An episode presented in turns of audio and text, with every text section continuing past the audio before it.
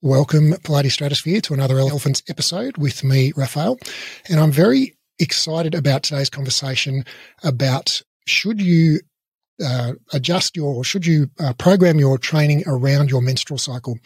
Uh, because I'm here with Dr. Alyssa Olenick, who is a fellow exercise physiologist, although a couple of rungs higher up the ladder than I am.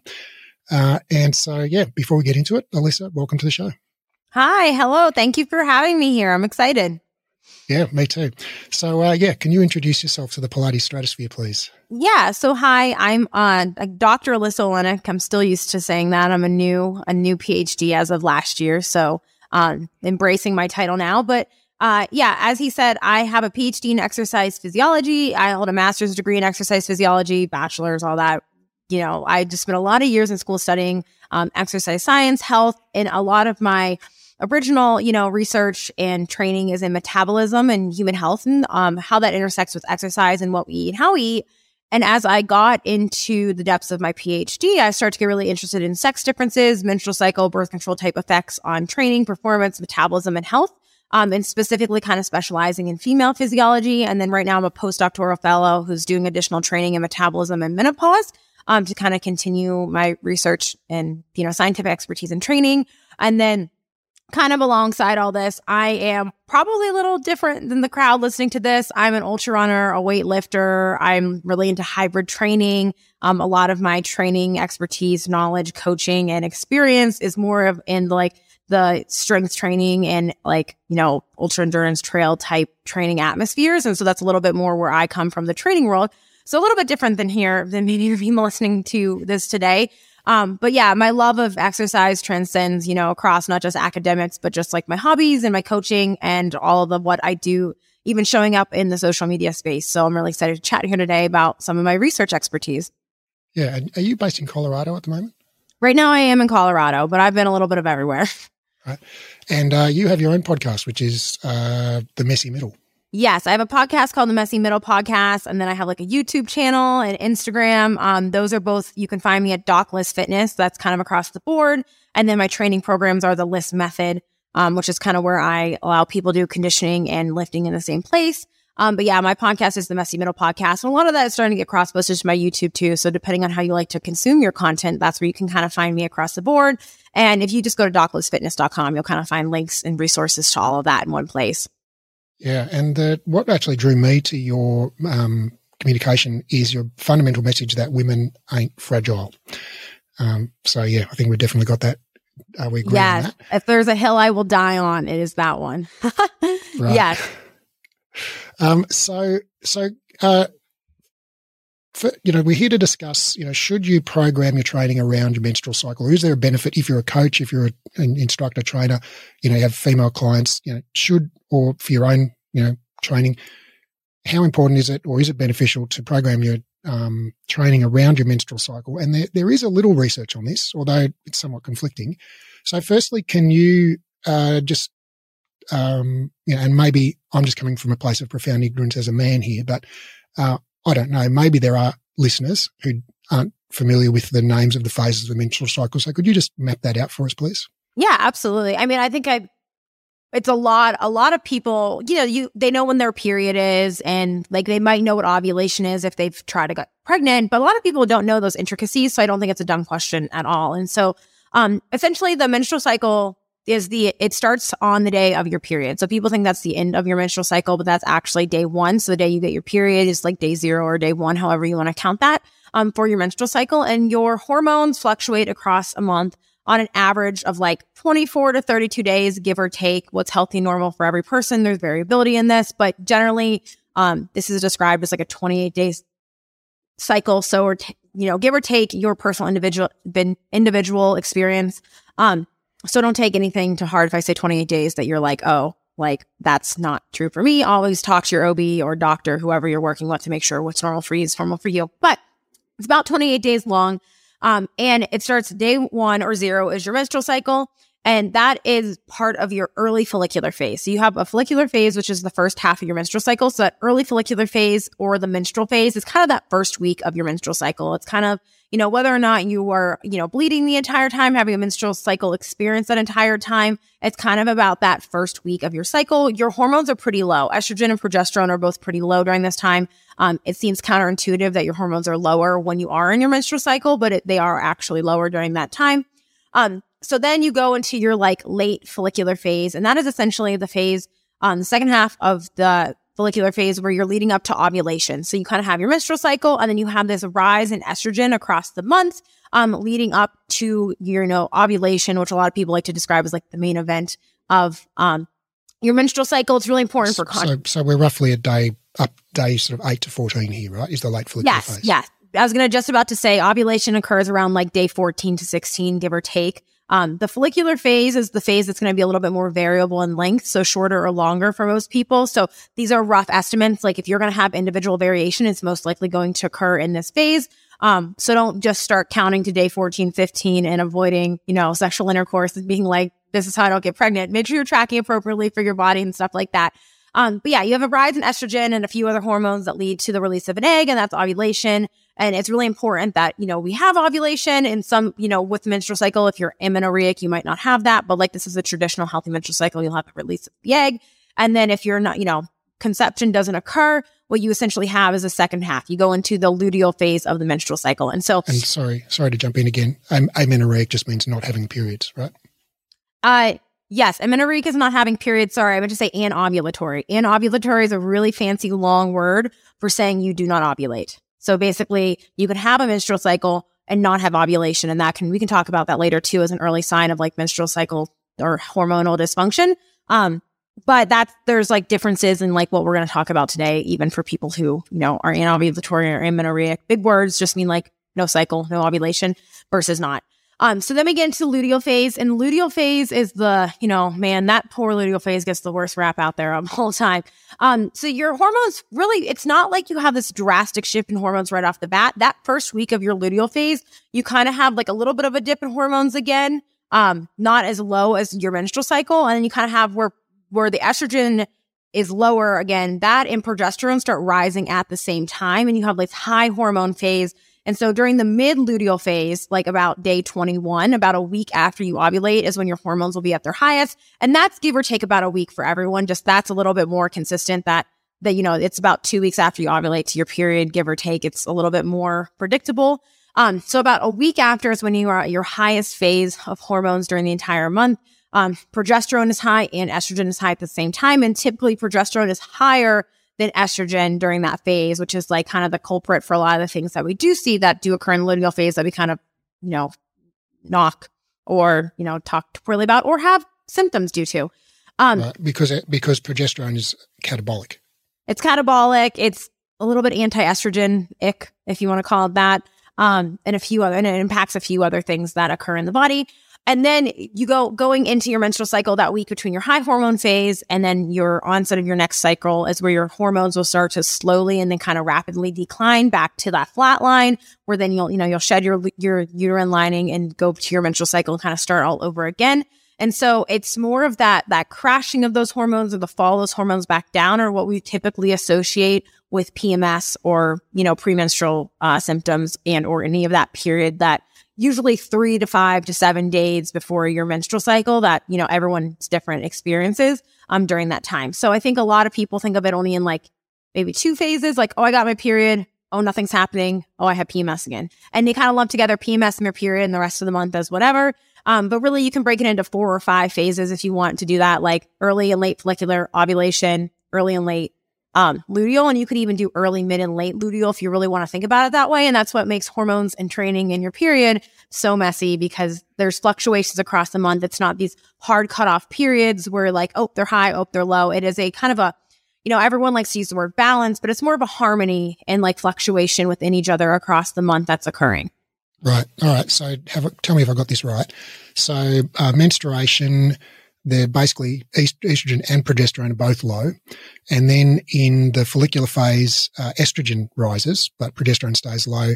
Then uh, post ovulation in the luteal phase, uh, progesterone and estrogen are high, but progesterone's higher. Uh, and then, and in the late follicular phase, or AKA uh, PMS phase, like just pre-menstruation, both those hormones drop down again. Yes. Okay. You got and it. Thus, thus the uh, chaos and confusion. Yes, yes. And now we are here to, you know, and if a lot of people, if like honestly, and I will preface like what going in this podcast, like if that that whole slew of information is new to you, like anything that applies to exercise and training in your menstrual cycle that you might learn about today, you should learn that stuff first and understanding it and tracking and what your body and experience is before you should ever worry about like the nuances or potential implications or if there's anything whatsoever, kind of what we're going to talk about today. Because really in reality, I think a lot of people, when they start to hear this menstrual cycle stuff, like is going around the internet, they're just so excited to be taught something about their bodies that they just don't even ask if it's correct. You know what I mean? So learn your body and your physiology first and then start, you know, moving on to maybe more advanced things, so to speak, if they're even appropriate or necessary whatsoever.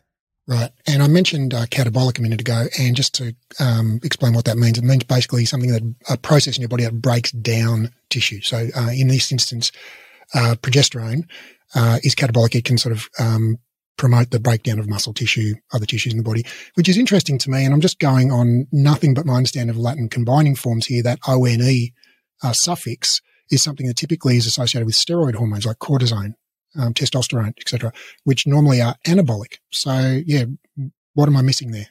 I don't know.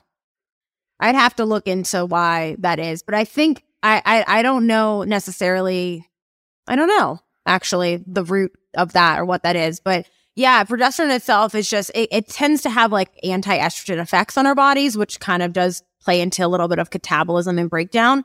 Um, and there's some thought that even in that stage, some of that breakdown or, you know, catabolism or higher energy needs has to do with, you know, you just need more energy for, you know, the development of like the uterine lining and all that stuff. And you're pulling nutrients away from other tissues and processes because of that.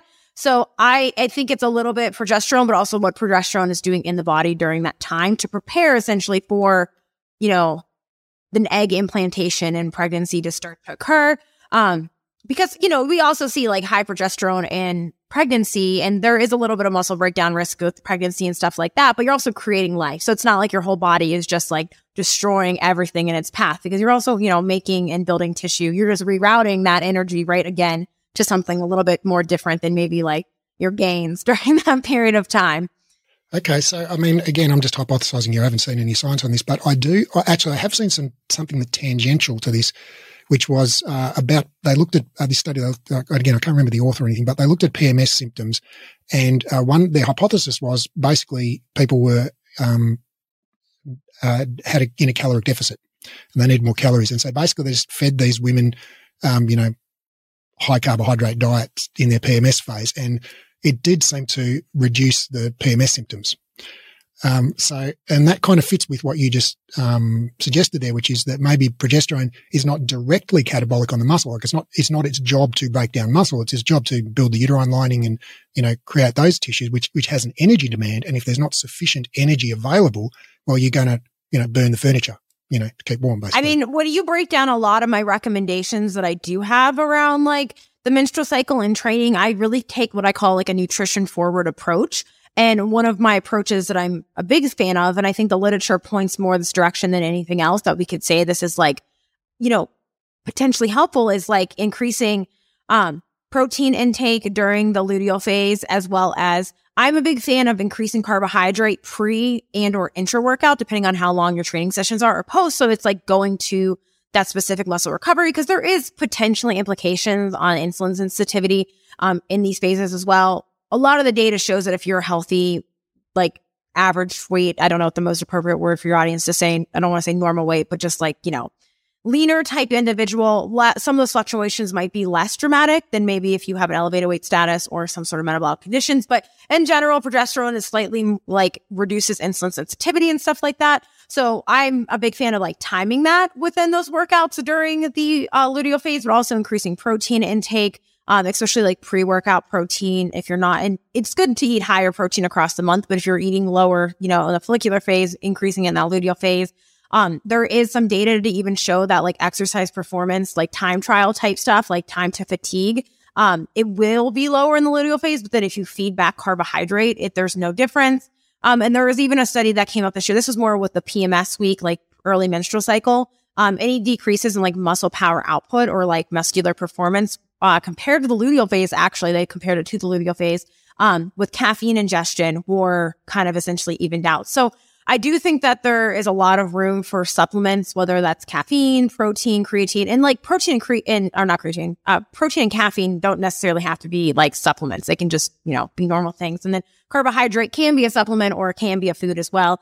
Um, but yeah, like really thinking about how you can fuel and your support your body. I'm not against that whatsoever, especially like everyone's needs are a little bit different, but I do have like, you know, a, anecdotally, a lot of my audience who takes my advice will say, yeah, I increased carbohydrate intake or food intake in the luteal phase, PMS phase.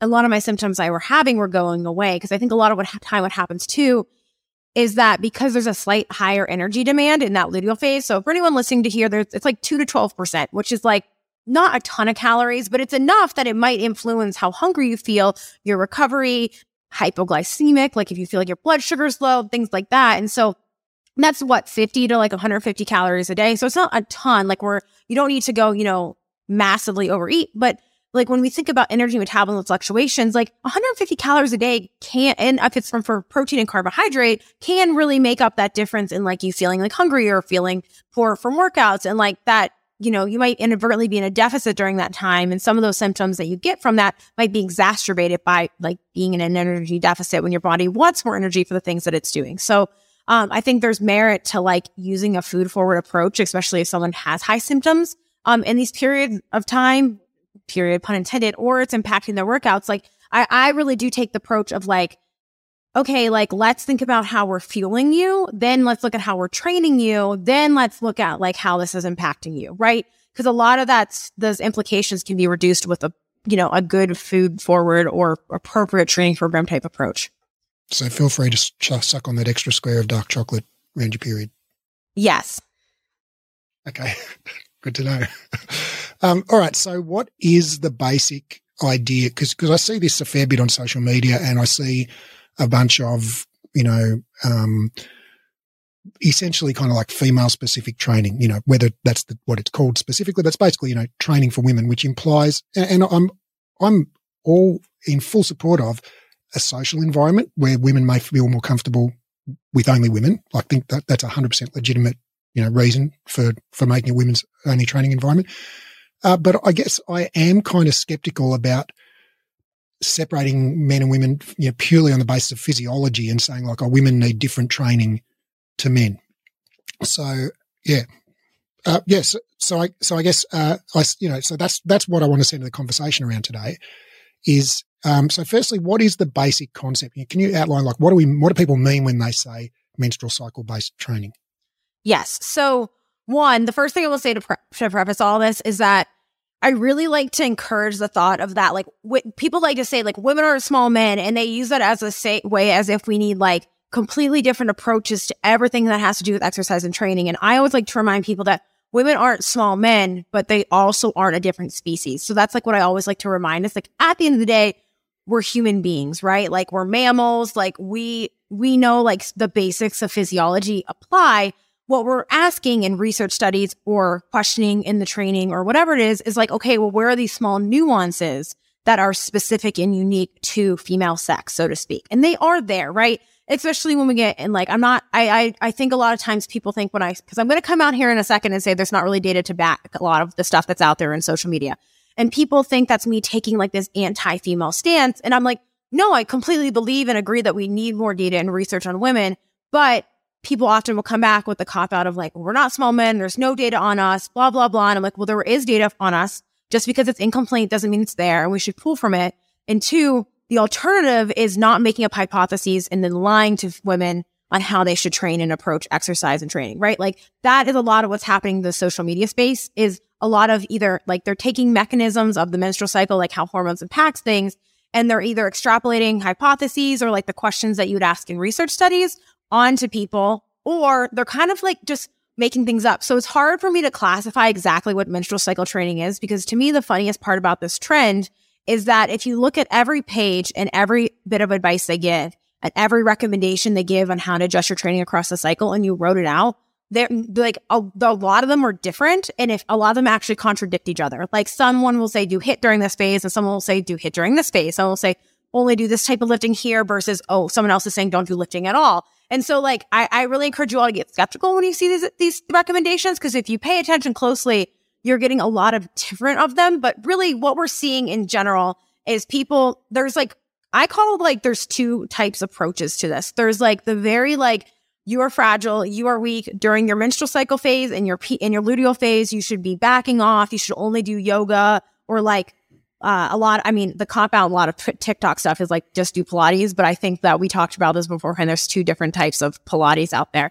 Um, but just like take it gentle, take it easy. You you don't do anything, it will destroy your hormones. It will disrupt. You'll become imbalanced. Like basically spending 10 to 14 days a month kind of just walking gentle. And that's okay if that's what you choose to do as a person, but the data doesn't back that, right?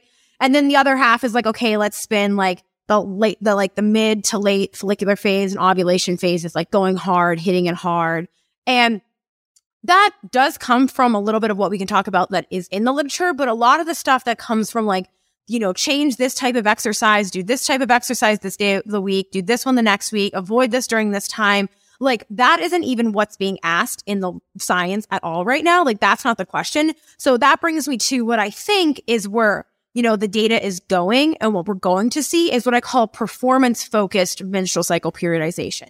And instead of saying, when are we weak? When are we less? When are we this? It's going to be more of a question. When can we maximize our benefits and our potential so that we can always adapt, make progress, perform well, train well, and like because we want women to make results in the or anyone who has a menstrual cycle to make results in the gym in the fitness. And that's the direction. Like there's two types of camps. And then the third camp is like the there's no changes whatsoever, ignore it. And I think people think I'm in that camp, but I'm like, I'm between like, hey, there's not really that much data here, but also this is where I think it's going and how we should look at this versus like, hey, let's just say there's nothing on women. So let's just make up a four week protocol, give it to everyone, toss it out and just and I mean, a lot of this is coming from like the TikTok Pilates girls. So I don't want people here to think that I'm like calling out your specific niche and crowd because I'm sure you're all great professionals, but I'm sure that you're, if you're at least in the state, that's like where you're getting inundated with this stuff. So just like, you know, I'm going to maybe challenge some of those notions here today. But when we're looking at the data in the literature and what we're asking, a lot of it is like looking at like volume manipulation across the month, like doing more volume to capitalize on estrogen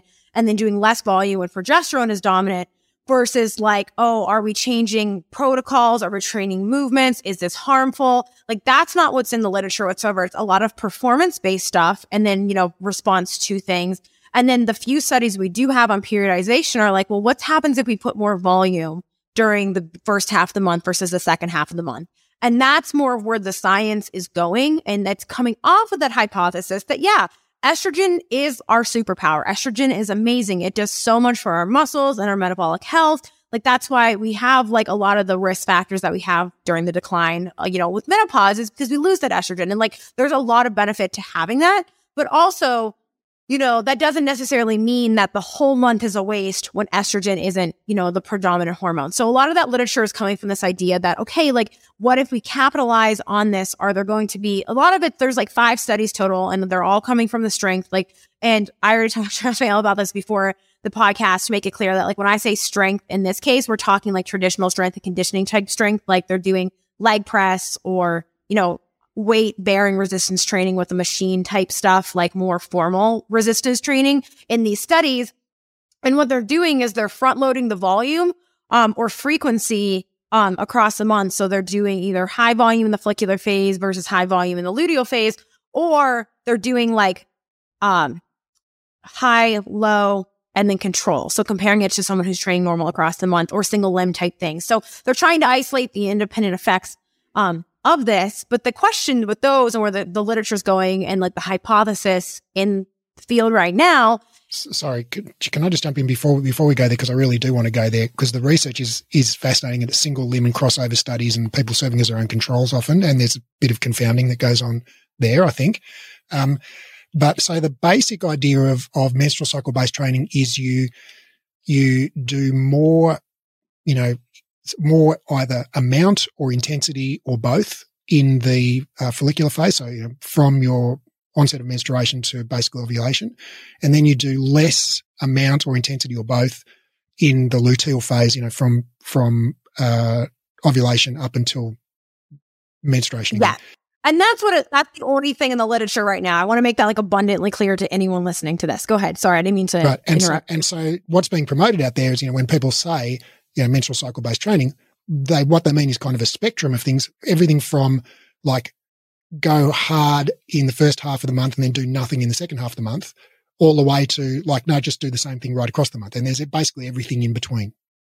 Is, have I summed it up correctly? And I and I really like I fall on the side of like you don't need to change your training style at all across the month right now based literature that we have. I really do mean that. But we can adjust variables within your training to account for your individual experience and then pull from, okay, well, this is what this data might mean and who might this apply to if there is anything here and who does not really need to matter or care about this at all kind of thing. And it sounds like it, it does come across very dismissive to women or people who've ever had a menstrual cycle because you might be like, well, this isn't my lived experience. But the beauty of it is, is at the end of the day, what I'm going to tell you at the end of this podcast is it should be personalized off your or the people you're coaching and training's experience. And like, I think just pe- women, especially, are so desperate to have something about them that they don't like when you're like, oh, there's no blanket answer because they want something to be about them. But like, remember that, like, at the end of the day, we're saying it's so much about you that it's only about you. Like, like that's the beauty of this at the end of the day. Yes. All right. And so when we, you know, and to your point at this, at the beginning, like that, what we're talking about here is we're investigating the research is really the nuances in between the big rocks that we know, which are progressive overload, nutrition, you know, sleep, etc. And so, you know, uh, there are a couple of uh, recent systematic reviews and meta-analyses on the response to resistance training between men and women and does it differ? And there's one on, uh, I, I, couldn't find the age range, it just said, quote, adults. So I'm assuming it was kind of like 18 to 60 sort of thing. Uh, and then one was on older adults. Uh, so basically postmenopausal um, women and older men. And they looked at, uh, you know, these people were basically doing a standardized resistance training protocol in all, all of these studies. So the women and the men were doing the same protocol, you know, the same number of sessions, the same number of reps, the same, you know, relative weight, you know, to their strength, etc. Uh, and what they found was basically there was mixed results. You know, in, in some of the studies, you know, women were uh, developed more relative lower body strength compared to men, but the absolute lower body strength was greater in the men. In other, you know, in, in other studies, it was women developed more relative upper body strength than men, but the, the effect sizes were pretty small, right? Uh, basically, men and women respond pretty similarly if you give them a standardized resistance training program. Yeah. And that's like pretty well known. Like, I mean, obviously we want more literature on this, but like if you give a human a resistance training protocol that's well thought out, recoverable, you control the rest of the variables of their training, they're going to get stronger, they're going to gain muscle. And when you really look at it, like especially like pound for pound or relative, you know, to size and body weight, because there are some differences where males are stronger in general and type two muscle fiber, you know, more power generation, stuff like that. But in general, like when you when you think about strength potential or how much strength can be gained or even like muscularity can be gained, um, relative um, between the sexes, they're pretty similar. And there's probably some nuance and differences. And like, honestly, I think some of the differences we might see between men or women are more women have a larger gap to fill because they're starting later in life or they don't have a sports background or they haven't trained before. So we might even see a larger magnitude of gains, not simply because of physiological differences, but more culture, social, or because they start from a lower level of training right? They're yeah, yeah. I mean, like, think yeah. like I was lifting at 15 in high school, and so when I started to get into more serious lifting in my 20s, I got so strong and like so muscular so fast. But I had a base to build from where I think female trainees like they don't have that, so they don't have that. They have to like make up for it, so they have to go slow before they go fast. But I think the magnitude there, though, they do have more room to grow because they're starting at a, a they're you know starting at home plate instead of second base, so to speak. Um, and so, but really at the same like women can get strong and muscular relative to their own kind of size and sex, very similarly to men. Right. So, all right. So the baseline here or the context here, you know, the, the, the 10,000 foot view is if we just give basically every human in the world, regardless of sex, basically a standardized resistance training protocol, everyone's going to get stronger. I mean, you know, assuming we're all starting in some hypothetical, you know, equal. Yeah. I mean, like assuming it's a good program, people eating right. enough, but like that's like even the question of people being like, well, is it too late for me to gain muscle and get stronger if they're like, you know, 60s, 70s? And no, like you would give your grandmother a resistance training program and she will gain muscle and get stronger. It doesn't, there's not like a just, there's not anything that stops that from happening. So I think the question now is like, and I think there's two questions. This is a great point is that like, it's like, do men, women need to train different than men or do women need to train different from their cycles? And those are, and like the cycle question is housed within the sex question. And I think a lot of the times people think that when you say there aren't these robust, strong, powerful menstrual cycle effects, you're saying that women are identical to men. And I'm saying, no, there are specific considerations that female menstruating women across the entire lifespan trainees have. There are differences of the sexes, but sometimes those differences are accounted for through things that aren't based off the menstrual cycle. Like it's not, the story is not only about the menstrual cycle when it comes to women's sports performance and health and training and supporting them. Like we have to move past the idea that it's only about hormones because there's so many things socially and physiologically and culturally like that are eating and yeah, like like nutrient availability is probably more of a big thing when it comes to female trainees than the menstrual cycle training. Like like nutrition and how much you're eating and all like the timing and energy availability. Like when we really think about what matters for the the active female, it's not like menstrual cycle periodization doesn't even touch how important that is compared to men, right? Like men don't have to be as careful about that stuff. That's where that's like a great example of where it's like that is a sex specific thing. Now, does that mean that male athletes don't suffer from low energy availability? No, but they have to dig a little deeper before it starts to impact them versus us. And like, you know, I know a lot of women are sick of being told to eat more, but I'm the eat more girl. Like that's who I am. Uh, but it really is a solution to a lot of the problems that we have when it comes to sports fitness and training. But yeah, no, I, I, I like to like break that out into those things that like saying menstrual cycle stuff isn't super strong doesn't mean there aren't sex differences and considerations and how we approach things at the end of the day. I love the way you frame, framed that. That uh, essentially the the same factors determine success, or otherwise for men and women, but women are more sensitive to some of those factors. Yeah. And there's things like, okay, so like this is why I always describe it as like at the end of the day, human women are humans, right? Like it, you're you're not going to find a study that's going to say that women don't respond to mechanical tension, which is essentially the tension you put on your muscles that stretches it, and that is the largest contributor to muscle hypertrophy or muscle growth, right? You're never going to find a study that all of a sudden, after all the years of strength conditioning, that says, "Oh, women respond to hypertrophy and muscle growth differently than men."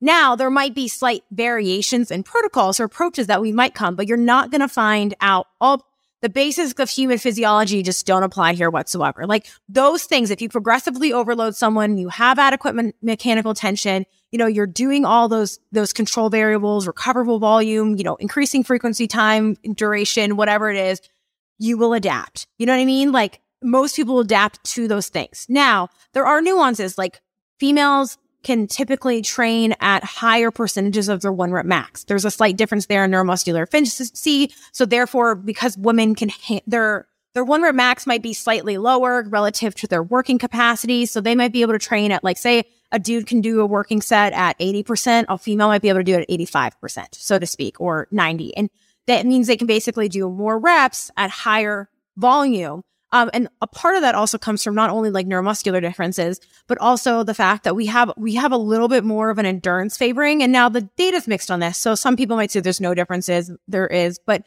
estrogen interacts really well with our type 1 muscle fibers and the mitochondria, like our powerhouses of the cell, that allow us to use fat and energy available for fuel more efficiently. Um, and so because that we can do, we're a little bit more oxidative, which just means we're better at using oxygen, which means that when it comes to like strength performance and or you know, endurance performance, we're better at using fat, but we can also, you know, we can either do more reps at a higher percent of our weight and or we might be able to do like more volume in general. We might recover a little better, better and be able to handle more volume in our training, which is great. Like we can like handle that, which is impressive, right? Or like things like you might recover quicker during a high intensity interval training interval workout and need a shorter rest time than your male counterparts because you're like metabolically better at recovery because of that. Now, do you need to do some sort of training to like prime these systems? Yes, I have a hypothesis that's related to this that came out of my dissertation, but I don't have any data to prove it. But I think that a lot of the benefits of estrogen and muscle come from a training adaptation. Like that's where I like think is that's coming from. So, but in general, like that's what we mean. Like there are sex differences there, but like the difference isn't that like you were frail and weak and can't do anything. It's like, oh, you might be able to do more reps, more weight at a higher percent or recover less long, or you might be able to sustain, you know, a longer ultra endurance type event on less fuel than your male counterpart, or you won't deplete your carb stores and your muscles as quickly, or like, you know, those types of things are where we're seeing more of these differences.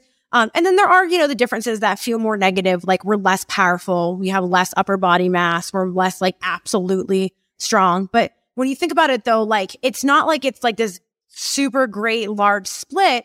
There's a lot of overlap. Like I'm personally a female who's stronger than a lot of males, right? And that's not like me, like, oh, I am woman, hear me roar, but it's just because there's so much variation in individual and training adaptations and like the overlap within that. And I, it's not like male and female, you know, humans are so distinctly differently strong. At a baseline, yes, males are more strong, but that doesn't mean that like the weakest man is still stronger than the strongest woman. Like there is overlap within this when you look at, especially like strength sports and stuff like that. Of course, the best, the best males are still 10 to 20%, you know, faster, stronger, quicker than women. There's testosterone. There's specific adaptations that come from that. But it's not as if the women aren't also like you know, elite women are like marginally better than the average male, right? Like that is still like it's not like we're incapable of adapting and improving either. Yeah, I think. Well, I mean, I've talked about uh, Lia Bavoil before on this podcast, and she's one of my uh, heroes in the powerlifting world, and she's the current uh, world uh, champion in her weight class class of sixty three kilos, and her best world record squat is something like two hundred and three kilos or something. It's like almost four times her body weight and um, I I train you know, lower body pretty hard and uh, in a powerlifting style, and there's no way I could lift anywhere like three times my body weight. And I've been doing this for more than a decade, so you know the elite elite women are significantly stronger than even recreationally strong men. Yeah, no, it's so true. Especially now. I mean, man, I was really strong. I mean, I am strong, but some of my the females out there now, the numbers that they're moving, it's it's it's impressive. It's outstanding what is capable. And like there's a lot of guys in the gym that would kill to be able to move that kind of weight. And it does take a more elite level of performance, but it's not as if they're out there not doing it. You know what I mean? Like it's not like it's so distinctly different um from, you know, like, you know, sex differences are like this great party in the seas at the elite level. Yes, but yeah, no, it's it's like it's I think it's people forget about these impressive feats of female sport when we're talking about menstrual cycle, you know, training. And that's where I think like some of this application is actually going into play. Some like I have a friend who did this at a collegiate level, but we're talking about like if you know we want to get in that conversation, we're talking about people who like have every other variable we can even talk about here in a second controlled for. And so it's kind of okay to say, you know what? the data is pretty premature, but there might be some benefit for that. There might 1%. be a 1%. Yeah. This might be your 1%. Let's talk about it because the rest of the things that have large effects on training and performance are pretty much like so meticulously controlled for at that point in time that it, there might be more merit to it for the athlete as an individual or the team as a whole. Um, and a great example of this though is like this ties into like even like a lot of people use that as an excuse for menstrual cycle training physiology. They're like, well, the US women's soccer team did it, or like this group, this group did it. But if you look into what they did, all they did was have their players individually track their cycle and look at when they felt their own individual changes and variations in performance and like their PMS symptoms and then they adjusted based on them individually. And I'm like, okay, cool. If you want to be just like the US women's national soccer team, which I know this is a very Australia based podcast, but US has a really good women's soccer team. I think that's like worldwide knowledge. Um, I'm like, then that's like not different than the advice that I'm about to give you here today. Like, if you really want to train like an elite athlete, then like, it's really not going to be this big, sexy, flashy advice either, right? And unfortunately, a lot of the advice being given out right now is given to Gen Pop recreationally active type females who are kind of giving them the, you know, the cart before the horse or horse before the cart, or however the saying goes. Yeah, cart before the horse. I think that's that's that's the way I think of it. Um, all right, so I think, and this gets into, so you know, let's let's go into the the research on menstrual cycle based training. But I think just to to to set this up, and this is something we talked about. I can't remember if it was off air or on air before, but um, I think uh, we agree that in as in the Pilates world and in the fitness world and, and the health sphere as well, of which we're both a part, um, we, there tends to be a disproportionate amount of focus on the tiny incremental fine tuned details, like you said, the 1% things, often the 0% things in my view, instead of the 50% things like, okay, are you overloading sufficiently? Is there sufficient volume? Are you sleeping? Are you getting adequate calorie, calories, protein, carbohydrate? You know, those types of basic, basic things like, you know, do not pass go, do not collect $200 in my view before you, like, are, are you, are you lifting at a high enough percentage of your maximum? You know, how many sets per week are you doing? How much protein are you having per day? You know, the, are you in a caloric surplus? You know, these are the you know, number one, two, and three things that I would look at for any lifter of any gender.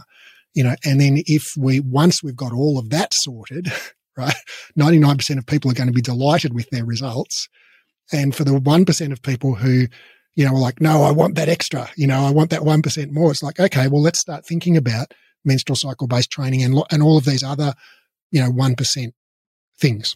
Is that how you see it? So there's, I think there's like kind of two views on that as one, the 1%. And then there's like, okay, well, what do, do we do with the people who report like large symptoms? Like, how do we handle that versus saying like, shut up, there's no difference, do whatever you could normally do. And so there's two, first, th- so this is like my blanket advice to everyone before you even think of this is like, I'll kind of go on my like traditional spiel of this, which will tie back into like what to do, but I kind of have to give you my like foundation first and then like my, you know, approach type thing is one, you need to make sure you're eating enough macronutrients and hydrating your body, managing stress, sleeping, like your bare bone basics are met. Cause so many people are like, I'm going to menstrual cycle train. And then they're like, I'm like, are you sleeping enough? Are you highly stressed? Do you even eat enough food? Which we know traditionally, like women engage in dieting practices way more frequently. And I'm not saying that like being in an energy de- deficit at any point in time or cutting or dieting is necessarily harmful, but you don't want to be spending large sloots of your time in your life in these large energy deficits or restricting chronically, which a lot of, you know, females tend to do. So from there, you want to make sure like you're getting your micronutrients, like you're getting enough protein, like you're looking more at your macro breakdown, like you're getting the nutrients your body needs, fiber, you know, adequate protein intake, you're eating enough carbs to match your activity level. Then from there, it's like, okay, are you following a logistic, like a logical progressive, well programmed training program. Because again, socially, this is not your fault. Socially, culturally, women are sold a lot of like haphazard random exercise training that either a lot of high intensity and or is like a lot of variation or their strength training is sold only as like circuit training, so to speak, or like it's underloading of sorts. So you're not even doing anything that's progressive in nature. So like, are we following a good program? Right. Then once you're kind of covering your basics there, and I'm not saying that you need to be like elite athlete perfect with this, but like kind of, you know, you know, you can get to a point in your health and fitness over time with this, and this might take time where you're like most of these big rocks, like the big rocks, like are are kind of they're covered, they're moved. Like every once in a while I might have a poor night of sleep, or I might miss my protein intake one day, or I maybe like underate that one day. But we're talking about like your trends across time, like not the 80-20 moderation type made up stuff. We're talking like most of the time I'm taking care of my bodies in X, Y, and Z ways. I'm not perfect, but then you know when you go and you control for more of this like menstrual cycle stuff, you can tell like, okay, well, like, is it my menstrual cycle or did I sleep poorly? Is it my menstrual cycle or am I underfed today? Like you kind of can start to get to like know the differences once you start manipulating these variables. So there from then, assume you're like mostly 90% of your life is like pretty consistent. You're taking care of yourself. You're feeling good. Then from there, I would track your cycle for three months. Like uh, track it like you know you can use apps. Some people say it's better to track manually because you might like look at like your cervical fluid. Um you know you can like test ovulation like with a kit like whatever you choose to do apps hit by hand a mix of both actual testing ovulation track for three cycles and get an idea of what your normal is. Like i know that three months is a long time but i promise you if you were menstrual cycle training to this point in your life and you haven't you know died you'll probably be okay. Figure out like okay how long is my period? How many days is it on average? Does it typically show up on time? You know, you might have months where it doesn't. Like, but when do my symptoms occur? When do I feel best? Like, how do I feel on these days? This and that, blah, blah, blah. Like, take note of that. Like, start paying attention. And then from there, ask yourself, like, okay, during these phases where I feel like run down or bonky or, you know, poor, can I increase food intake? Can I increase carbohydrate intake? Can I increase like, is my recovery bad or sleep bad? Can I increase protein? Can I practice better sleep hygiene? And my general recommendations for this is to start with the cycle part of this. So like the way to approach this is like, if you're having poor performance in your menstrual cycle right now, we kind of show like caffeine can reduce some of that. You can try some caffeine if you're not too sensitive to it. Honestly, cardiovascular exercise and yoga, there's like one study has shown this, but both of those show to reduce menstrual cycle cramps. So like in PMS symptoms. So like maybe, you know, start with something that is just getting you moving before you do the rest of your stuff. You know what I mean?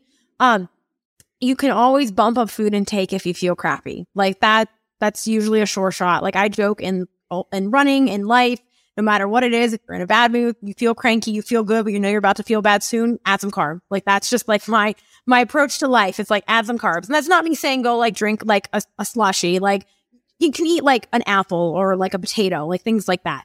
Um, so, but that luteal phase, you're more carb dominant. So, like, if you feel like, because some people, I think a lot of people think that like are in the follicular phase. In the luteal phase, they we get call get that get, gets a bad rap. But some women don't feel as good in that late follicular ovulatory phase. They actually report poor performance and impairments there. And I think some of that has to probably do with like high estrogen makes you like recycle through carbs a little bit more. So during this phase, you know, increase carbohydrates a little bit if you, one, if you're feeling good, but two, like it will fuel the performance if you are going to do a little bit more in this phase, like it will fuel this. But we tend to need like more carbs when we're glycogen loading during this phase or carb loading. And like you can increase carb a little bit here. Um, there is some recommendation that you can like reduce protein, but it's like eight percent or something. It's like not a lot. Like the difference in protein intake recommendations between follicular and luteal phases are like maybe 10 grams. So it's not like they're like, oh, you could be 50 grams less than this phase. But like if you want to cut it back a little bit because you're having a hard time getting protein, like probably a little okay. Um, I still think high protein intake is important for females and women in general for muscular health and recovery. But anyway, you know, there might be a little bit more of an inflammatory response during this time, but you can kind of handle a little bit more training volume suggestedly, so to speak. But, you know, eat more. In the follicular phase. Yeah, in the follicular phase. But the, the phase that gets a bad rap that we want to talk about performance, you don't want to just shut it all down though. That's the luteal phase. And this is where, where my general recommendations come in. And uh, with here, you might find differences or impacts on like your thermal regulation, which is just basically the way your body controls heat. So like sweating and cooling. Um, so you might find that you're like sweating more because you're having a harder time cooling yourself. So like with that, you can like use like hydrate more, use electrolyte supplements if you're doing high sweating activities, like making sure they're balanced, just not like just salt, but salt, magnesium, potassium. Again, doesn't need to be electrolyte supplement. Potato with salt is going to cover a lot of those bases for you. That's like the magic food, I feel like, for so many things. Um, increasing protein intake in this phase is great. A lot of people co- complain, or the hypothesis is that recovery is poorer here because of the progesterone and other things. Um, and increase your protein intake and doing it pre workout is actually probably more effective than post workout because you have amino acids already in your body. But total daily intake matters most, but you might want to time it either pre or post there to be a little bit more specific. So you have like those proteins in your body ready to rock for you. Um, or they're coming shortly after your workout's done. And you can also time carbohydrates to like your carb, more carb heavy meals to pre workout there. Or like if you're doing longer training sessions, cause again, I come from like a running background too. So like you're eating on your, your during your workouts, you might want to bump up the carb intake there. And that might help with some of like the decreases in performance and recovery that we're seeing. Um, again, thermoregulation. So might- can I just can I just jump in there? Because um, so so if I can sum up what I think you've said, which is basically you know first get the big rocks right. Okay, make sure you're doing a well structured progressive overload program, that you're sleeping seven to eight hours a night, that you're eating enough calories in total, enough protein, enough carbohydrates. Do that for three months. Track your cycle. And then at the end of, well, for three cycles, let's say, you know, whether it's three months exactly, um, track your cycle for three, you know, three cycles. And then at that point, you will have, uh, you know, some kind of uh, insight into, you know, fluctuations in your you know, subjective experience through. Yeah, you'll just know your baseline of how you respond.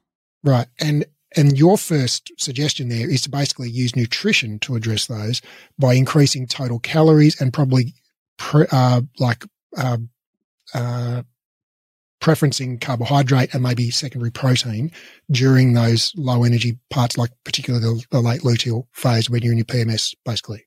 Yeah, and and and like it's tricky because it's like I have like a carb recommendation for each phase. It's like you need more overall carbs in the follicular phase, but in the luteal phase, think about timing them closer and around your workouts and increasing them in those areas but then the rest of your day, it might help you, especially with some of like, you know, your stool movement and stuff like that to have those fibrous, healthy carbs. I'm not suggesting just go eat like sugar during this phase or anything like that. Increase your protein intake, you know, modify things like electrolytes or potassium, things like that to help with your thermoregulation. You might need different cooling protocols. And then if, you know, from there, in, increase your overall calorie intake too with that a little bit and see what feels good for you. Um, if you are someone who is like in a deficit or dieting, like maybe maintenance for a few days if you feel really hungry, things like that. And, you know, that's a great way to adjust some of that especially in that early to mid luteal phase. Like, I really don't think, like, a lot of what we see in the literature when it comes to the luteal phase is like, it's really kind of the last few days of it where we're seeing impacts. It's not like the whole half of your month isn't a wash or a waste and you're not getting no training adaptations or anything like that. But some people feel that the hormonal fluctuations a little bit more because everyone has different hormone profiles person to person, but also month to month. So, like, you know, that's what makes this even the science tricky is like you're comparing apples to oranges sometimes even within people to people or cycle to cycle. Um, but with that being said, yeah, like that's my general recommendation. And then we can look at like training variables. And the first thing I like to start with is I don't know how common this is in like the Pilates world necessarily, but RPE stands for rating of perceived exertion. It's a scale of one to 10. It's very common in strength, endurance, exercise physiology. You've probably seen it around somewhere. If you have had like a CPT, you've taken that test. Um, and I think there's a lot of good literature that's come around on this in the last few years. And I think for like 90 to 98% of the population, like using RPE accounts for any variations or fluctuations or changes for most of you across the month. And so like it's basically like if you're supposed to be training at an eight out of 10 effort. And so an example with like resistance training, say you're doing an eight out of 10 effort and when you feel really good, you're doing 100 pounds on back squat or whatever it is. But then maybe the next week it's RPE 8 again, an 8 out of 10 effort. And you know what? You don't feel so great. And you go down to 90 pounds. That's still like stressing your body. Your body doesn't necessarily know. It just knows the stress and like what's going on with it.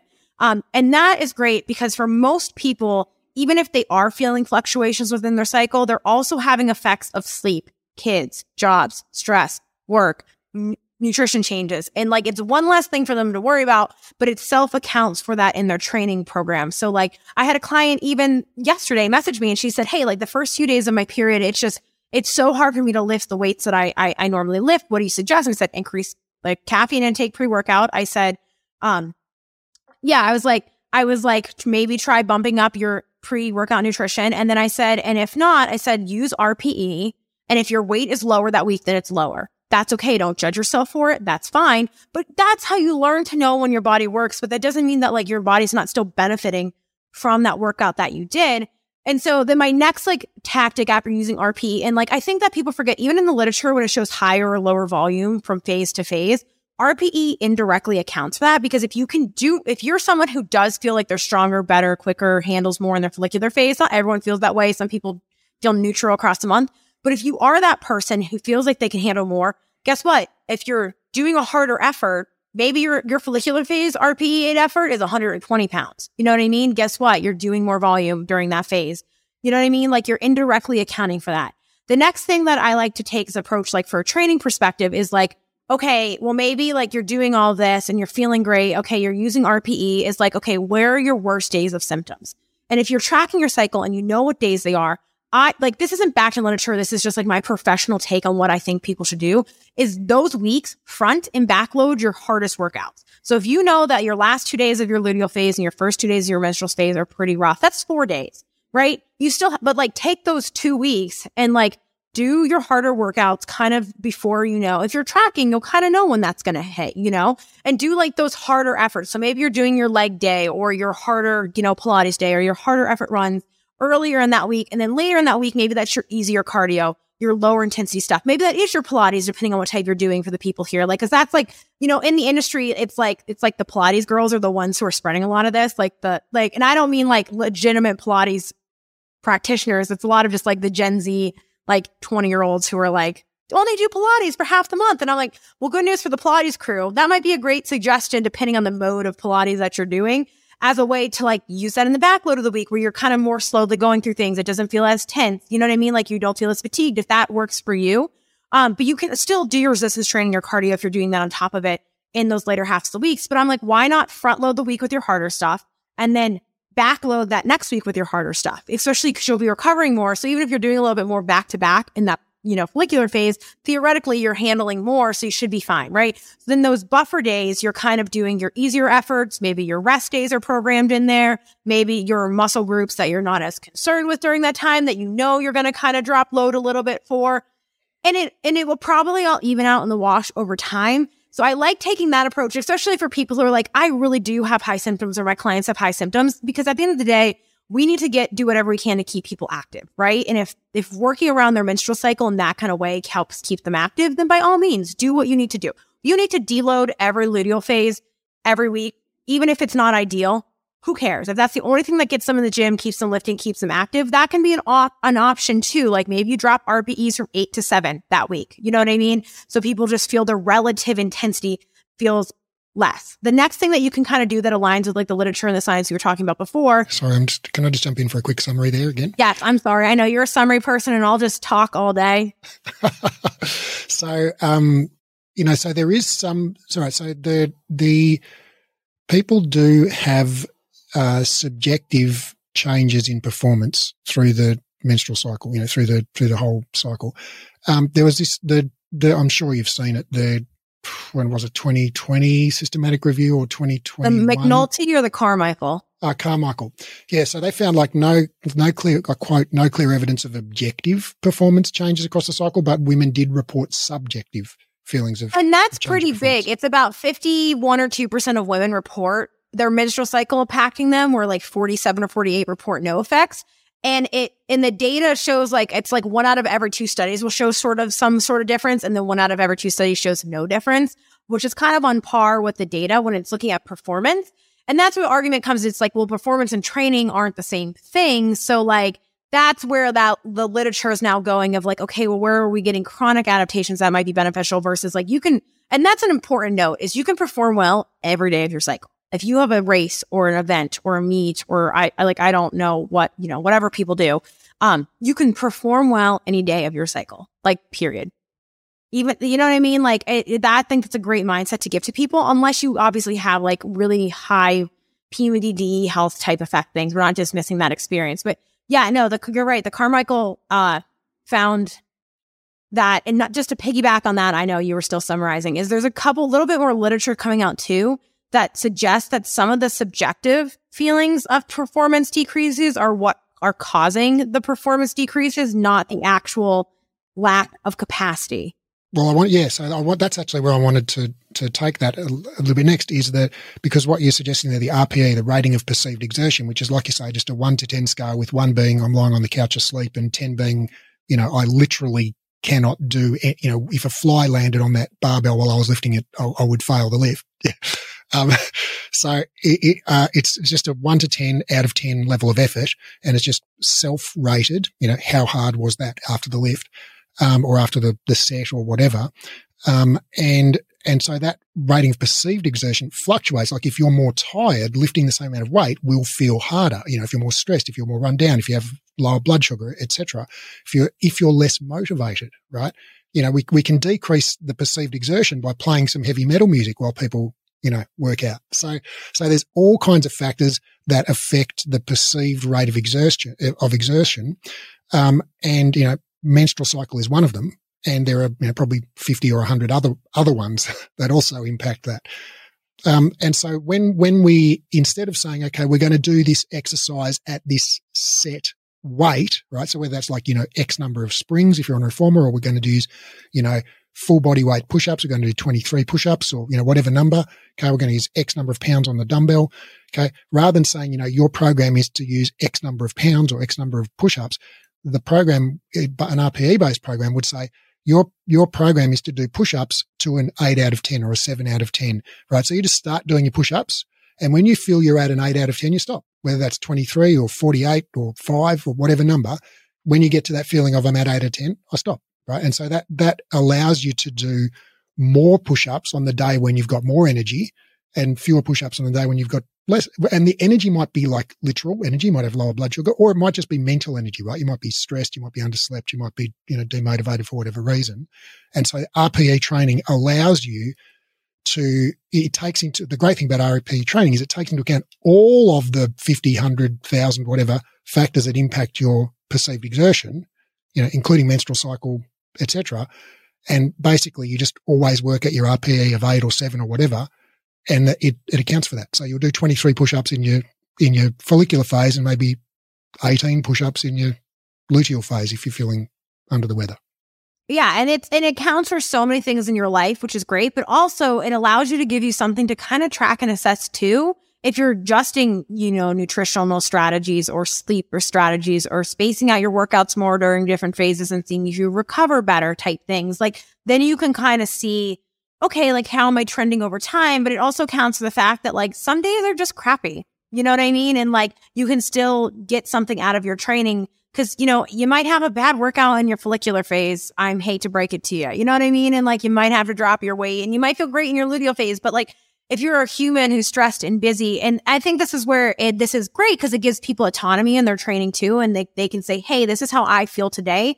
And that's great as a coach and trainer to implement with your clients independent of the menstrual cycle because it allows them to be in charge of their own body. And there is some degree of truth of like, yes, some people might not know the RPE. They might not know they're 10 yet, but we can get them there. We can teach them that 10 with time. Like they might, cause a lot of people under, my clients do this. They underload themselves. They think that they're doing their RPE and then I make them do a max out rep test at the end of month three of their training cycle. Like once I kind of know they've been adapted and progressed. And they're like, oh no, I did 10 more reps at the same weight than I've been doing. So there's merit to the fact that you want to train people on how to use this appropriately. And there's merit to the fact that, yeah, some people might perceive their training impairments to be lower than they are. But if you start moving the weight or your body, you might surprise yourself on the outcome, like how fast you're moving the weight, how easy it's actually moving versus maybe how you felt when you walked into the gym on that day. And it gives you a fighting chance to like kind of let your body tell you how you feel, regardless of if it's your hormones or sleep, stress, life, your kids, your job, et cetera, et cetera. Uh, yeah, and I, I was, I, uh, I, I'm with you on that. And I also, I, when you said that, you just put me in mind of a study I saw, and I can't, I can't remember the author or the name of the study. It was a couple of years ago, where basically they gave women uh, the ability to self-select their resistance in a gym environment, um, and then they uh, objectively gave them a one RM test. And what they found was basically almost all of them underloaded. You know, they were working at a very small percentage of their maximum. And that's what worries me the most about the menstrual cycle stuff is we're taking a population who already barely meets the exercise guidelines and significantly meets them lower than males, at least the guidelines that we go by here in the state. Um, so they're only like 20% are meeting them and most aren't even meeting the resistance training ones.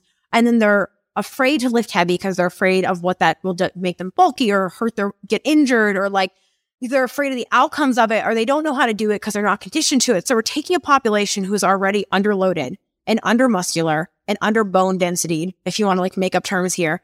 And then we're kind of telling them, hey, for 14 days out of the month, let's not lift, let's only walk, let's only do gentle load, not like light load bearing activities, like take it easy. And then like, I don't think people realize how detrimental that is to people's health versus like, okay, well, what do we do need to do to get women to keep being appropriately loaded first and foremost before we start to consider these like little nuances? 100% agreed. So let's all just get working, you know, all our muscle groups to near fatigue a couple times a week. Uh, let's let's all eat enough calories, enough protein, enough carbohydrate. Let's try and get seven out, seven to eight hours of sleep a night. And once we're all doing that, once we're all doing it, then, then we can think about the the the fine fine details. And I get it where people like I think sometimes that can be dismissive because you're like, but what if I am one of those people? And then I'm like, well, then just go back and follow the advice that I just gave you and actually like apply it. Okay, so let's get to that now because there was uh, the Thompson et al. 2020 systematic review. I'm sure you've read every word of it multiple times that found, and I quote, follicular based, follicular phase based resistance training programs appear to result in better responses than luteal phase based and regular training programs. So when I read that, I was like, oh, that's pretty that's pretty interesting. And when I when I looked at it, they actually found like a reasonably large effect size for some of these training programs, where they basically had women, uh, three groups of you know there were a few different studies here, but there were three groups of women, and they did single, like you alluded at the start, single leg training or single arm training, where they did one arm did a luteal phase based training. So they did basically more, more sessions per week. I think they did in the luteal phase. Like they did three sessions per week in the luteal phase. Then in the, sorry, in the follicular phase, then in the luteal phase, they might have only done one session per week. whereas the kind of control group just did like two sessions per week right through the month. So they, the two groups ended up doing the same number of sessions in the month, same number of reps, etc. And then the luteal phase group just did it reverse. They did like one set per week in the follicular phase and three sets per week in the luteal phase. And what they found was the follicular phase based training seemed, you know, gave superior results in terms of strength. Yeah, and that seems reasonably clear. But when you look when you look deeper into those studies, it becomes much muddier. So yeah, can you talk us through that? Yeah. So I I really dug into these studies. So my dissertation wasn't on resistance training per se, but it was menstrual cycle effects on things. And I'm a resistance training junkie. So I really dove into these studies a few months ago and like teased them apart, especially because this stuff was like becoming so much more prevalent that I was like, okay, like let's actually read these studies and what they say, which a lot of people don't, and they take that conclusion away. And now we have five studies. This review had four papers. Now we have five. It's a pilot study though. Um, and essentially three of them are single limb studies. One is a training intervention, and then we have a pilot training intervention that just came out. And of the single limb studies, two of those show effect, one shows no effect. And then when we look at the actual training intervention, that's where things I think are the most interesting, and it's not a bad study. And so what you see though is that I think we can probably say the literature would move to a point that like follicular phase based training versus luteal based training itself probably would be superior. But what the data is really unclear of is if that's even any better than just training normal across the month. And when you really tease apart that data, when you look at the single limb studies, you can't say it because you're just comparing right to left. You don't know what would have happened if they just all trained normally, like three and three, three workouts every day of the month, so to speak, on each side. And there is some crossover effect between right to left side. We are doing single limb studies and technically it's the same for both one, but there is a learning effect there when it comes to strengths and or benefits of this. So like if you're ever injured on one side of your body, keep training the other side of your body. Like there you go. And the crossover effect is where basically if you do bicep curls on your right arm, your actually left bicep gets a bit stronger. Not as much stronger as if you did bicep curls on that side, but it, it's, it's measurably stronger compared to doing nothing. Yes. And it's a little bit different also too than like the whole body training effect that you get if you're doing like, you know, whole muscle type training. And so I'm not going to say those studies are bad, but like they're a start, right? But at the end of the day, we care about what happens when we're training in general, right? And so we do have that one intervention study. Um, it was a training intervention and it was essentially the same thing where it was like, I think it was five versus one day of training, flip flop between follicular and luteal phase. And the control was three days across the week, across the whole thing. And that study is really important to read between the lines on. And I think a lot of people misinterpret that study, especially because it's the one good true training intervention we have is they mixed in oral contraceptive users and non-oral contraceptive users, which basically means people with the menstrual cycle or on birth control pills. And the data, when you look at them lumped together, is different than the data when you look at them separate. And that is important because that's where you get the actual story. So what we see when you look at just the menstrual cycle effects of training is there are some slight benefits from follicular to luteal phase compared to each other. But when you look at follicular phase training versus normal control training of three days a week, the difference is really not there. There's not really a difference between the groups at all between that. And that's an important takeaway because it's like, yes, follicular phase training probably does have some benefit, right?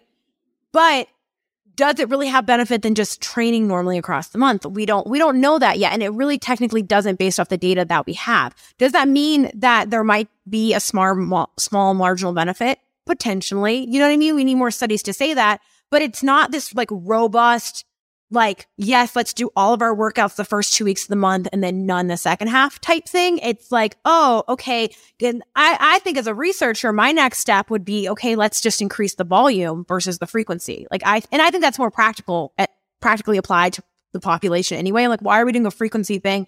Because if you ask people to do five workouts one week and one the next, they're not going to do that. That's just, especially, I mean, athletes aren't even going to do that. But like, I think the next step, step that I would take in question or even training application would be like, okay, well, what about how many sets per session? Sets. Like maybe we're doing five sets here and three sets here, or we're changing. And so the one pilot study I thought had an interesting take on it where they did this thing called undulating periodization, which is just a fancy way of saying the type of training you do changes every week across a month. So it's like a strength week, a hypertrophy week, a more muscular endurance week, a deload week, and then a reset. And I, I, I think that like if you're going to have a hypothesis of how to train across the menstrual cycle, undulating periodization is not the worst idea because you are kind of getting a little bit of everything.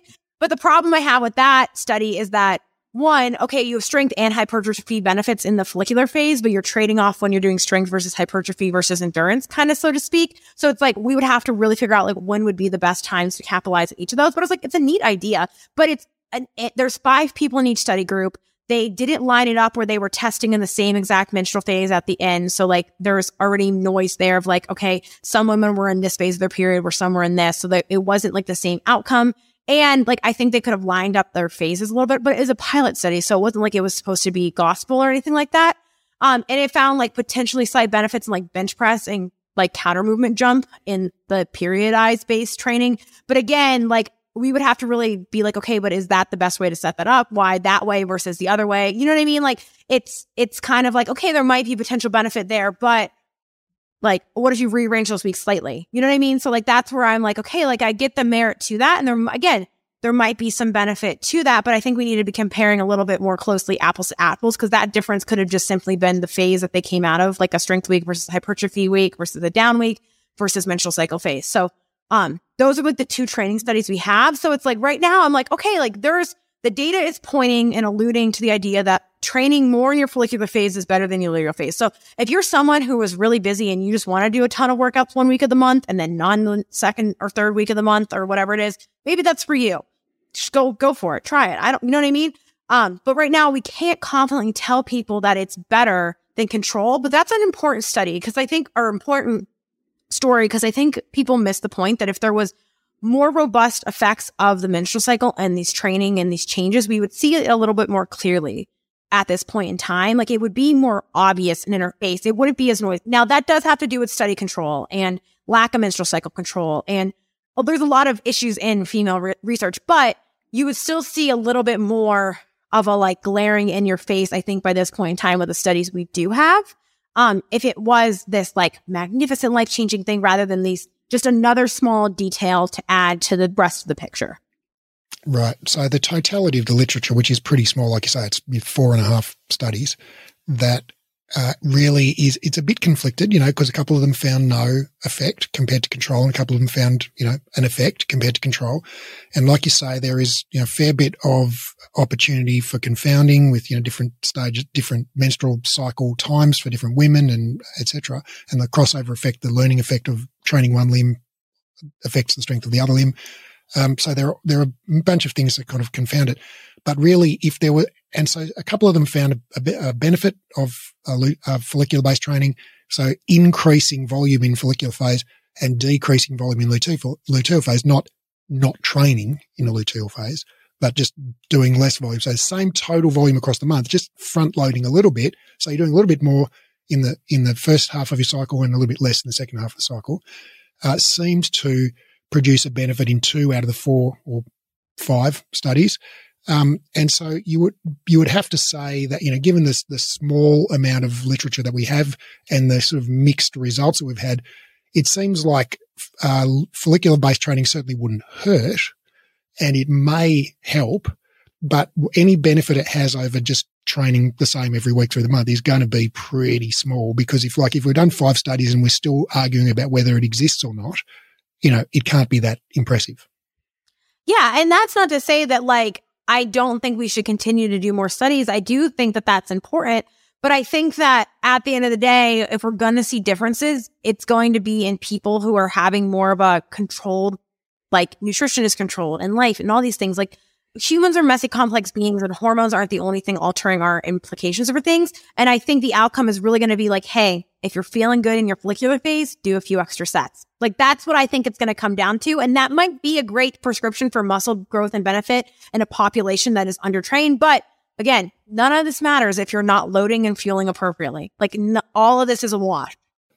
Right. And typically, typically, you know, with new interventions, the effect size is much bigger in the initial studies. And then as we do bigger and better controlled studies, the effect size tends to get smaller and smaller and smaller as we get, you know, better designed, you know, research. That's what we find in the like low back pain, for example. We go, oh, this new treatment, oh, it's, you know, 1.5 effect size. And like we do another five studies and the, the effect size go down to like 0.2 or something like that. So, you know, all, yeah, humans are messy and complicated and the data is noisy. And an important note to that too is that like, the data is noisy. And there's a big push in the female physiology literature right now is like to stop looking at group effects and let's start looking at individual people's effects and seeing if like you're, if you're monitoring hormones, if it's related to that. And again, at the end of the day, that comes down to the advice and the prescription of, well, this might be more of an effect for you than someone else. So control of your variables and then try it and see what happens kind of thing. And that's where you get back to, okay, first make sure that you're doing a well designed progressive overload program that you are, you know, lifting at sufficient intensity and volume to actually stimulate, um, you know, hypertrophy and, and strength gains, that you're eating adequate calories. And, you know, there's lots of literature saying that you, to maximize strength gains, you need to be in a caloric surplus. Uh, and, you know, you can be, you can increase strength in a caloric deficit. Way harder and it's, it's way slower. Um, and that you need to be eating adequate protein, which, uh, you know, pretty good research is like one gram of protein per pound of body weight per day is, um, you know, optimal for give or take. There's a little data suggests women can go a little bit lower than that, but I would aim for most people here at 0.8 to 0.9, at least up to one gram, gram per pound of body weight per day. Um, that's just like my little disclaimer because it is harder for women, and there's some data that shows that it might be, but it doesn't hurt you, especially like if you are in an energy deficit, bump that up during those times and or your luteal phase.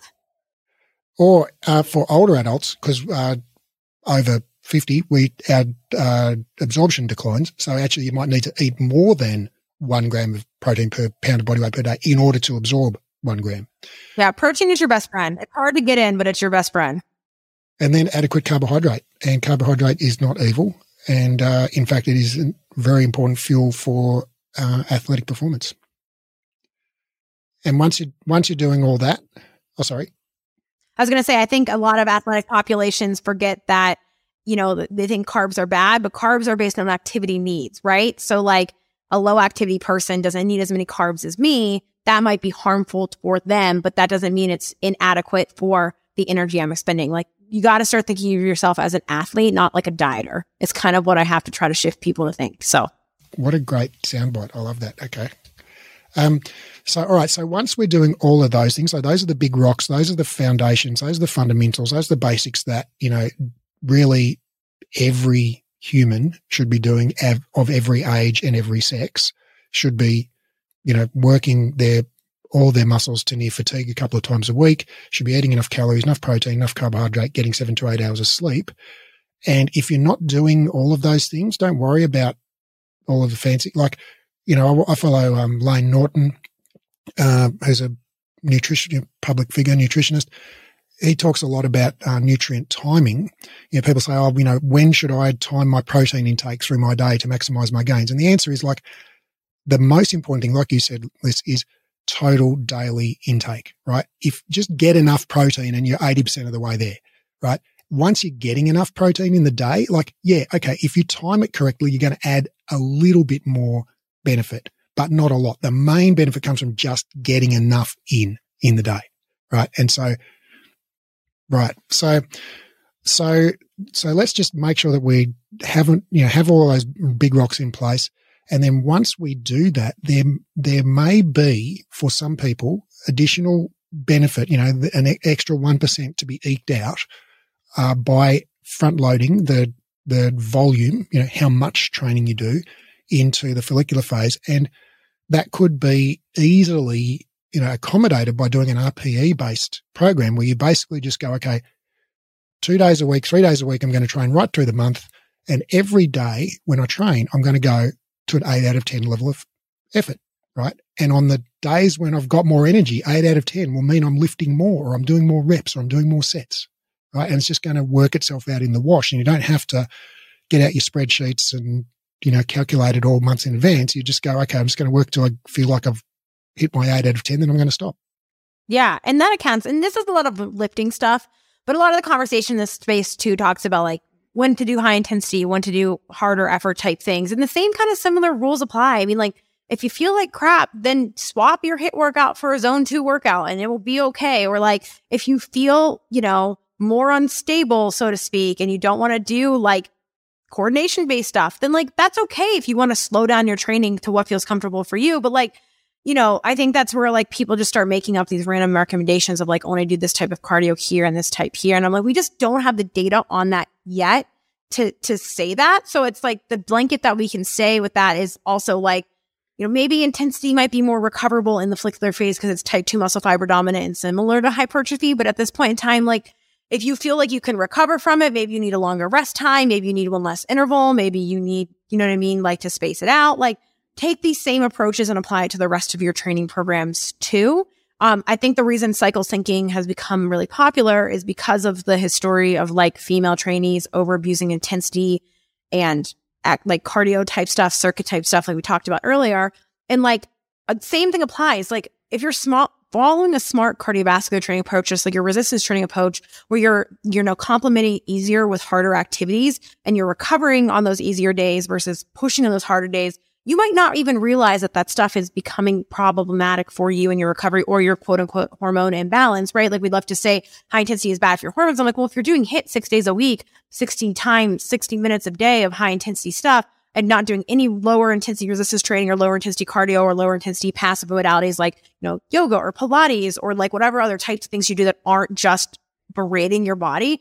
Yeah, that, and you match that with under eating. Yes, you're going to have, you're going to feel like crap. So I think like a lot of people miss that nuance of like a lot of women who have turned to cycle syncing were people who were doing that, where they were under eating, under nourishing their bodies, like kind of restricting their food intake, overusing exercise.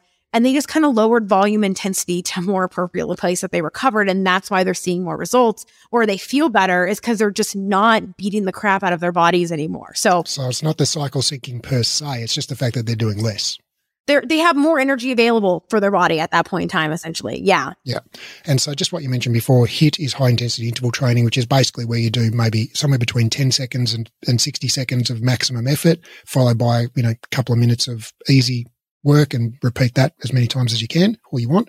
And zone two training is where you're above the first ventilatory threshold, but below the onset of blood lactate accumulation. So in other words, you're breathing fairly hard, but it's sustainable. You can go for, you know, half an hour or more, um, depending on how fit you are. But basically, that would be a jog, okay, as opposed to doing burpees would be a HIIT. Like training. a four to five out of 10 effort if we're talking on the RPE there. Yeah. Yeah. Like it's meant to be.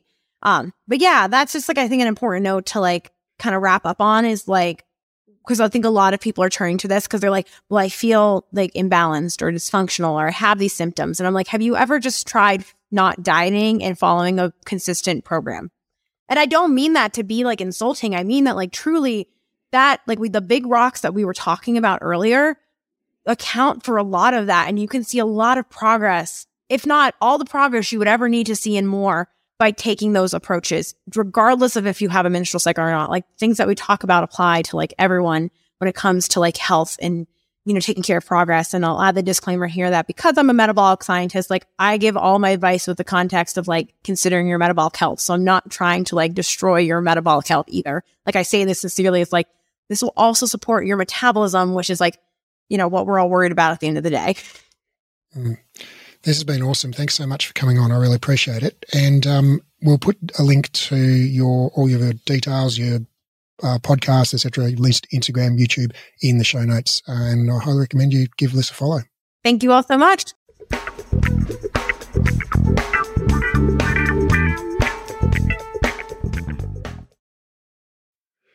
After two exercise science degrees and over a decade and a half of reading research daily, I've condensed all the current science on rehab into a program called the Clinical Exercise Specialist rehabilitation. Inside the program, I'll teach you to do three things. One, deeply understand how the body works. Two, confidently and expertly rehab literally any client. And three, get results for your clients. So ultimately, your clients tell their friends, and you become known as the go to expert in your area. This program is completely unlike any education you've done before, even if you've studied with us before, because of the way we've built the learning design. It's an online, flexible, skill based learning program, which means you keep doing the skills under supervision until you're good at them. It's more of a mentorship model than a traditional course model. So, rather than rushing through the content and having sort of one go at everything, you actually just practice live and we give you feedback and guidance and we dialogue and explore concepts together until you're highly skilled and confident. We just keep working the material until you get it. It's not rushed at all. It's not about ticking off the content.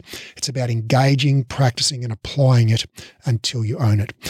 This is a life changing program, not some weekend certification. I've put my heart and soul into building this, and I can't wait to share it with you and help you discover your genius for anatomy and rehab. Now, because of the highly interactive nature of this program, we're only taking on 12 students worldwide. The program starts on March the 1st, and the first 12 qualified people to apply will be allowed to enroll. So if you're interested in learning more, click the link in the show notes and download the course guide or go to breathe-education.com and click on the clinical certification menu in uh, link in the top menu. That's breathe-education.com and click on the clinical certification link in the top menu.